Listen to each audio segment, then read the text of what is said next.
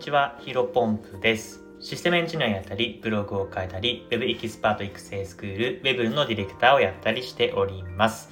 このチャンネルでは、新しい時代を個人の力でコツコツ歩んでいこうコンセプトに、僕自身の価値観や考え方を発信していくラジオです。えー、本日なんですけども、ヒロポンプ不動産同じ仕事でもやりがいも収入も上げる秘訣が分かりました。えー、こういったテーマでお話をしていきたいと思います。まあ、あの、ヒロポンプ不動産ね、僕がやっている不動産のサービスではあるんですけど、そこについてちょっと分かったことがあったので、えー、お話ししていきたいなというふうに思っております。えー、本題の入る目、は、変りました。すいません。えー、本題に入る前にお知らせです。えっ、ー、と、私のですね、インタビュー企画が、えっ、ー、と、今立ち上がっております。あの、コードビギンっていうですね、えっ、と、学さんが、えっ、と、創業した、えー、プログラミングコミュニティがあるんですけども、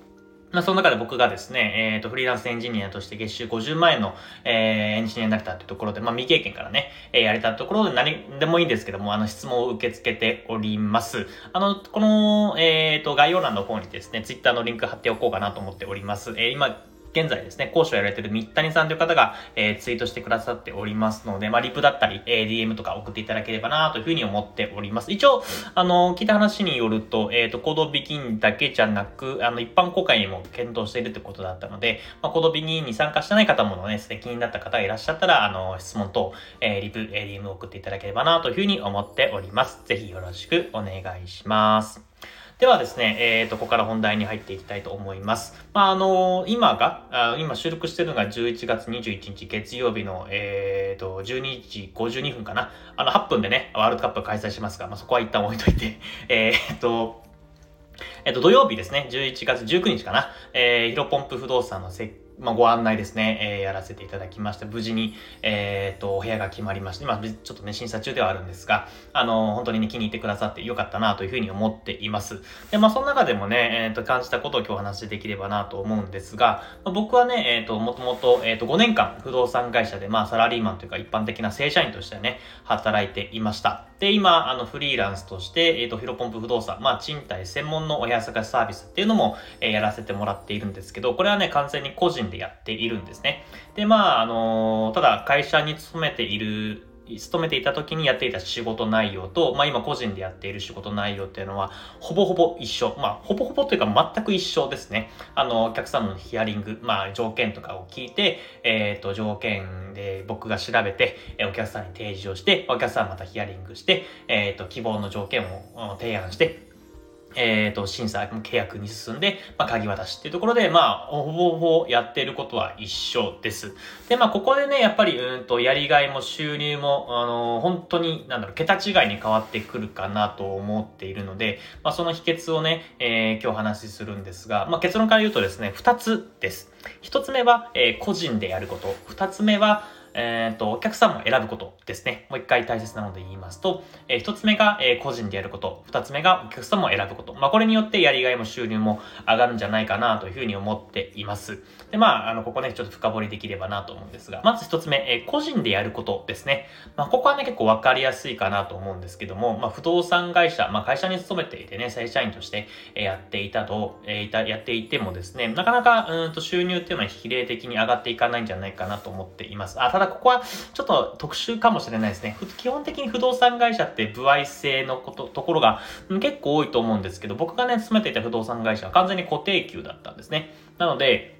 え、どんなに月に売り上げを上げたとしても、えー、例えばね、100万円と150万、200万円というふうに上げたとしても、毎月の給料はですね、まあこれぶっちゃけてしまうと、20、額面で5万ぐらいかな。まあ、手取りだから20万円ぐらいみたいな感じでした。まあ、なので、あの、どんなに頑張ってもね、あんまり変わんないんですよね。で、ボーナスもね、あの、本当に少ない、本当、スズメの涙ぐらいの あの、あんまりこれ言っちゃうと怒られちゃうかもしれませんけども、それぐらいの金額だったんですね。まあ、なので、えっ、ー、と、ここはね、まあ、会社にもよるかもしれないんですけども、まあ、個人でやることによって、ここは収入を、えっ、ー、と、伸ばすことができてます。えー、ここは、あの、まあね、ぶっちゃけというか、正直に話すと、まあ、あの、制約をしたら、えー、その分全部僕の収入になるので、やっぱりここはね、えっ、ー、と、収入を上げる秘訣なのかなというふうに思っています。まあ、僕はシステムエンジニアだったり、ブログだったり、先ほど、まあ、冒頭でも話している、えー、ウェブのディレクターのところの業務があるので、えっ、と、まあ、本業っていうとあれですけども、別にまあ、不動産もね、副業としてやっているわけではないんですが、あの、まあ、他にもやっていることがあるので、まあ、基本的には、えっ、と、問い合わせというか、あの、部屋探しのご依頼があった時だけ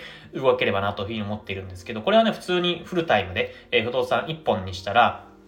うん、まあ大体単価が僕の場合だとお客様1人当たり、どれぐらいだろうな、まだちょっと人数も少ないですが、今やり始めてる感じだと、6万とか7万とか、えー、ぐらいにですね。なので、これを例えば週ね、えっ、ー、と、1週1組で、えっ、ー、と、毎月4組、えー、ご案内させていただくだけで、まあ28万とか30万円ぐらいの、えー、収入にはなるかなというふうに思っていますまあこれだったらね、一人で、えー、生きていくんだったら全然食いっぱくれないなというふうに思っています。まあ、これをまあ一人でやってるんだったら、まあ8人とか10人とか、えー、10組とかやらせていただければ、もうそれなりに収入も上がっていくかなというふうに思っているので、まあ僕はやらないというか、あの本当にね、えっ、と、お客さんに、うんと、依頼があった時だけ、まあ本当に安い手数料で親探しさせてもらえればなというふうに思っているので、まあここはやっぱり個人でやることっていうのが、えー、大事になってくるんじゃないかなというふうに思っています。で、まあここの一つ目、一つ目の理由っていうのはですね、まあ基本的に誰でもすぐ考えれば、あの、思いつくと思うんですけど、えー、二つ目、えー、お客様を選ぶこと。これがね、結構ね、僕の中で重要だなというふうに思っています。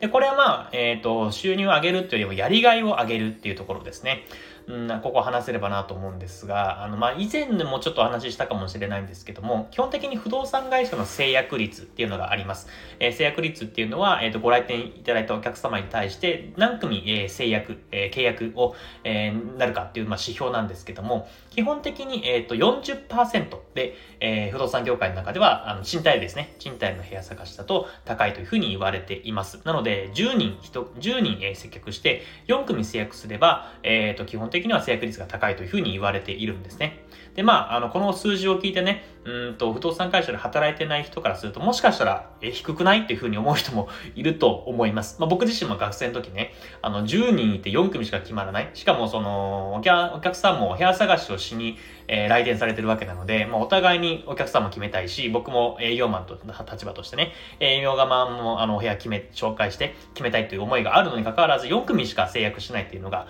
あの、現状になっています。なので、うんと、例えば10時間やったとしても、成果につながるっていうのは4時間ぐらいなんですね。あの、比率で言うと。なので、まあ、ここはね、やっぱりね、うんと、ひたすらにお客さんを集客していいっていうわけではないのかなというふうに思っています。あの、本当にね、こう言っちゃなんですけども、変なお客さんもやっぱりたくさんいるんですね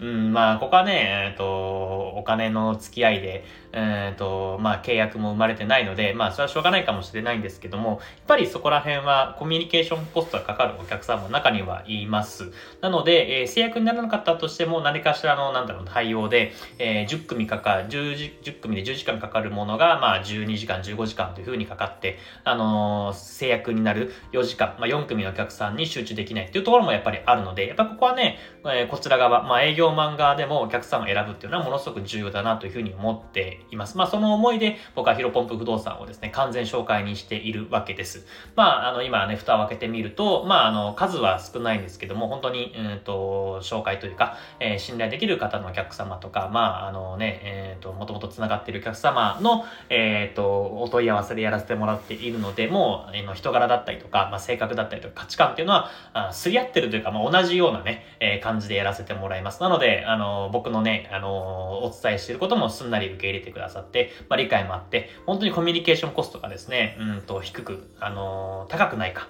うん、あの、本当にありがたいことに、お客様に恵まれつつやらせてもらっているなというふうに思っています。まあ、やっぱこれをね、無制限に広げてしまうと、それこそまた、あの、お客様の、まあ、僕が言うのもあれですけど、質っていうのが下がってですね、あの、まあ、クレーム対応だったりとか、まあ、変な対応、ちょっと遠回りしてね、やんなきゃいけないということが発生するので、まあ、やりがいを上げる意味でも、うんと、ここはね、お客様を選ぶ、まあ、こちら側からも選ぶっていうのが大事なんじゃないかなというふうに思っています。まあ、これはね、多分ね、うんと、僕が、これ今個人でやっていますけども、まあ、これからもっともっと個人の時代というふうに言われて、うん、副業がもっともっと後押しされると、まあ、お客様を選ぶ人もたくさんいるんじゃないかなというふうに思っています。まあ、これから、うん、なんだろうな。